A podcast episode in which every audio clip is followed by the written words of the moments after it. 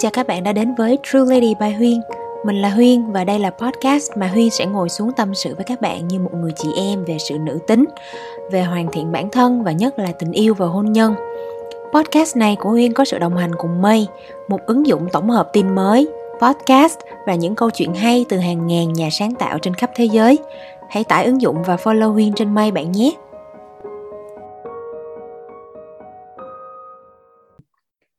Bây giờ thì mình sẽ đi tới lý do thứ ba ha. Lý do thứ ba vì sao hôn nhân thất bại dù theo the rules cho hẹn hò. Thì uh, đó là ta không quen với cảm giác hạnh phúc cảm giác rằng mình không xứng đáng. Thì em nói thêm về cái này đi. Khi mà chị đọc cái dòng này thì chị nghĩ rằng là đó giờ không có được đối xử tốt không có được nhiều người đối xử tốt.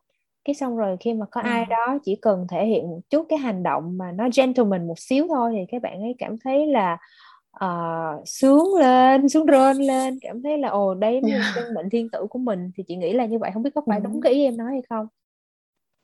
Dạ đúng á chị.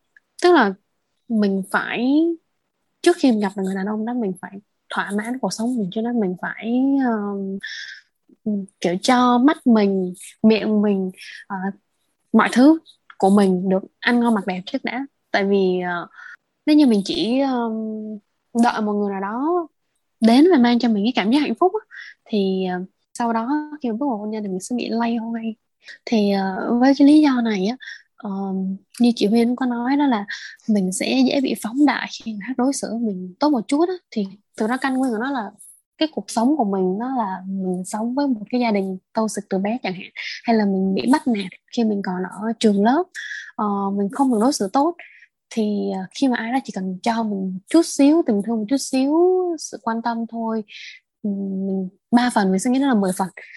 Và cái việc mà mình bước vào hôn nhân uh, nó có hai hệ lụy. Thứ nhất là chưa chắc cái người đó đã yêu bạn thì cái này mình sẽ giải thích ở khúc sau.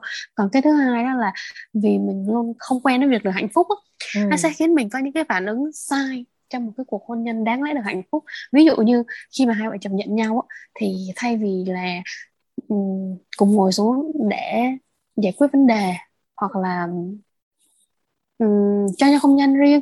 Thì nếu như mà bạn ở trong một cái gia đình toxic thì bạn sẽ chỉ nghĩ được cái cách là ok tôi xách vali về ngoại và anh phải qua đó năn nỉ tôi. Tức là làm bẽ bàng mọi thứ nó um sùm lên. Những cái đó ban đầu nó chỉ là những cái nhỏ nhặt thôi anh chồng có thể yêu thương có thể nhường bạn nhưng mà năm lần bảy lần 10 lần về ngoại thì thì sẽ khác đó. Cho nên là cái việc mà mình không quen với chuyện hạnh phúc mình sẽ không biết uh, cư xử làm sao.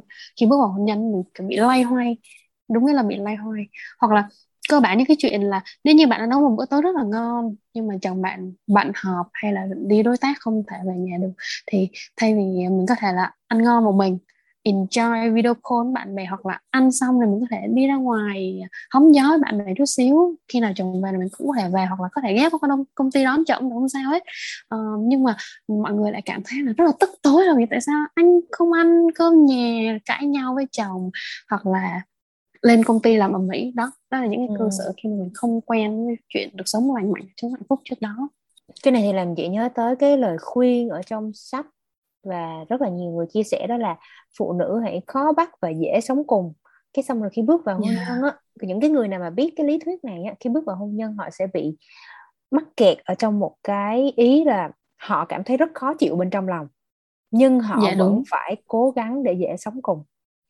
Họ phải cố yeah, gắng dễ chịu okay. ừ. Thì chị biết có những trường hợp như vậy tức là thậm chí là có những trường hợp là họ cảm thấy có lỗi vì họ không cảm thấy dễ chịu như là sách hoặc là như là lý thuyết đã bảo.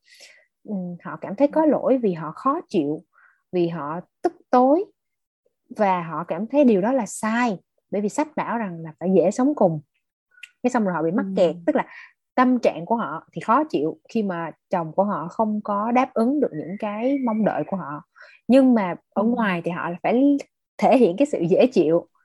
Đó nó rất là nói chung là nó rất là bế tắc nó là một dạng bùng nổ luôn đó một thì chị nghĩ là nổ. nếu như mà lâu ngày mà cái chuyện đó nó không có được giải quyết một cách uh, lành mạnh và thấu đáo thì nó sẽ dẫn ừ. đến một là ừ, nói chung là nghe nó hơi depressing nhưng mà một là tâm thần hai á là sẽ bùng nổ giống như quả bom nổ chậm vậy đó mà một khi mà đã yeah. bùng nổ thì nó sẽ có sức công phá rất là kinh khủng tại vì cái sự đè nén nó quá lâu mà lại còn yeah. mà lại còn có lời khuyên rằng là uh, không có được tâm sự với chồng á em có biết cái Ồ. chuyện đó không? Ờ có cái lời khuyên là không được tâm sự với chồng uh, chỉ nên tâm sự với lại những cô bạn thân chứ còn không có nên tâm sự với chồng. Thì cho thấy cái chuyện đó nó nó sai sai trái khủng khiếp luôn á. Rất rất sai lầm rất sai lầm. Tại tại sao chồng của mình là người là người bạn đời của mình là gia đình của mình mà mình lại không thể tâm sự với ảnh?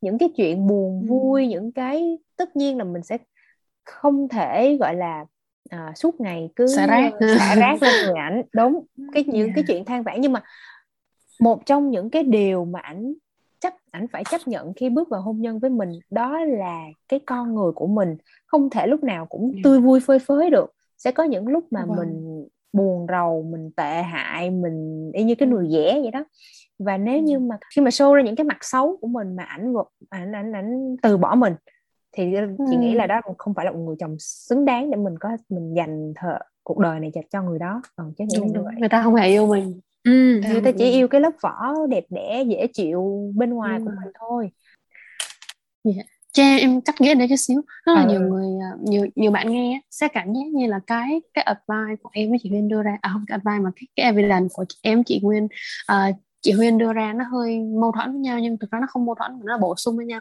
Tức là như nãy em nói là cái người mà họ không sống lành mạnh á, thì họ sẽ xả vào chồng.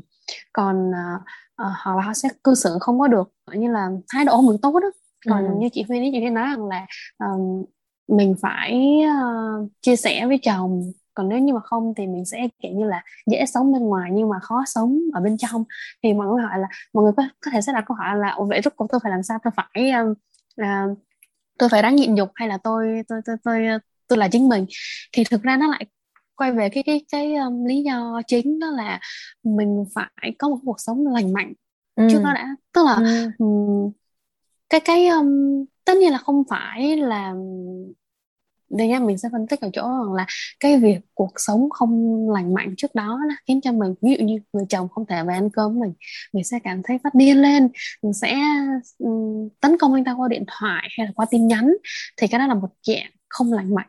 Nhưng mà nếu như theo chị Huyên nói là người đã bỏ dễ sống thì trước tiên để được dễ sống trước đó mình phải là một cái người enjoy bản thân enjoy cuộc sống của mình. Mình phải lành mạnh trước đã. Thì khi mà mình biết tại vì bản thân mình khi có công việc thì mình sẽ thông cảm cho người ta là người ta có công việc người ta không thể là về ăn cơm mình. Thì những lúc như thế mình có thể là mình ăn cơm trước hoặc là mình uh, ra ngoài hóng gió một chút xíu với bạn bè. Và khi mà anh ta trở về thì đến lúc này á, mình lại chia sẻ với anh là Ô, không có anh ăn cơm cùng em em hơi buồn chút nha kiểu vậy đó.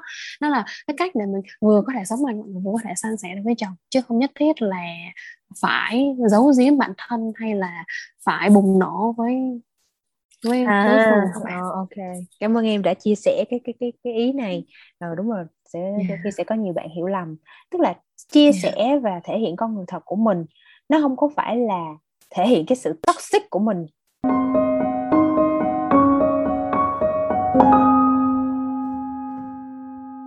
Như vậy là các bạn đã vừa nghe xong phần thứ ba của series Những sai lầm khi hẹn hò khiến cho hôn nhân không hạnh phúc.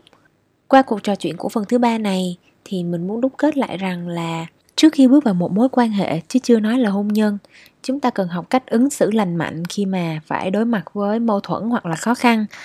Nó liên quan một chút tới cái thuyết gắn bó trong tâm lý học mà các bạn có thể tìm hiểu thêm trên Google, các bạn có thể search uh, thuyết gắn bó ha để mà tìm hiểu thêm. Thì cái điều quan trọng là nếu mà mình có những tổn thương trong tâm lý từ gia đình, trường lớp hoặc bạn bè, khiến cho mình đó giờ cảm thấy khó khăn khi mà nói chung là mình không có quen với lại cái việc sống hạnh phúc á, thì mình cần phải chữa lành những cái tổn thương tâm lý đó và học cách làm cho bản thân dần dần trở thành người an toàn. Cái người an toàn tức là nếu mà có chuyện gì không như ý xảy ra thì cũng chân thành với cảm xúc của bản thân và tôn trọng cảm xúc của người khác bởi vì cái sự không quen với cảm giác hạnh phúc dễ khiến các bạn luôn cảm thấy bất an trong một mối quan hệ. Luôn thấy lo sợ là đối phương sẽ rời xa mình. Từ đó, các bạn dễ có cái sự mâu thuẫn giữa tâm lý của các bạn và những điều cần thực hiện theo sách The Rules. Dễ thấy nhất là việc rất là nhiều bạn gái dù cầm cuốn The Rules trong tay nhưng mà luôn nơm nớp lo sợ khi bạn trai của mình không phản ứng giống câu chuyện của các cô gái khác. Và thế là các bạn băn khoăn, sợ hãi lo lắng, không biết là mình có sai The Rules chỗ nào không. Đó, thì với cái tâm lý như vậy bước vào hôn nhân các bạn sẽ không có bất kỳ cái guideline hay là một cái to do list nào để mà hướng dẫn các bạn, rồi các bạn bám theo hết. Thì các, kết quả là các bạn sẽ chới với. Nói chung tổng kết lại, đối với phần 3 này thì trước khi bước vào một mối quan hệ hãy làm cho bản thân mình được hạnh phúc và chữa lành những tổn thương của mình. Để thứ nhất là không bị phóng đại cái hành vi tử tế của người khác đối với mình để rồi vội vã cho rằng đó là biểu hiện của tình yêu. Thứ hai là các bạn học cách uh, chữa lành bản thân của mình để biết được là cách chia sẻ yêu thương lành mạnh trong một mối quan hệ là như thế nào từ đó phát triển cái uh, gia đình tương lai của mình. Và thứ ba là các bạn sẽ hiểu được các quy tắc trong the rules một cách sâu sắc hơn khi mà mình đã uh, cho bản thân của mình trải nghiệm những cái cảm giác hạnh phúc và chữa lành những cái tổn thương trong quá khứ của mình. Thì từ đó các bạn sẽ đồng nhất được những cái suy nghĩ và hành động của mình. Không bị chơi với khi bước vào hôn nhân bởi vì các bạn đã hiểu rõ như thế nào là một người có tâm lý lành mạnh. Cảm ơn các bạn đã lắng nghe. Và nếu các bạn có bất kỳ câu hỏi hoặc là chia sẻ gì thì các bạn hãy comment ờ, vào Facebook hoặc Instagram của Huyên tên là True Lady by Huyên nhé. Cảm ơn các bạn đã lắng nghe và hẹn gặp lại các bạn vào các podcast tiếp theo.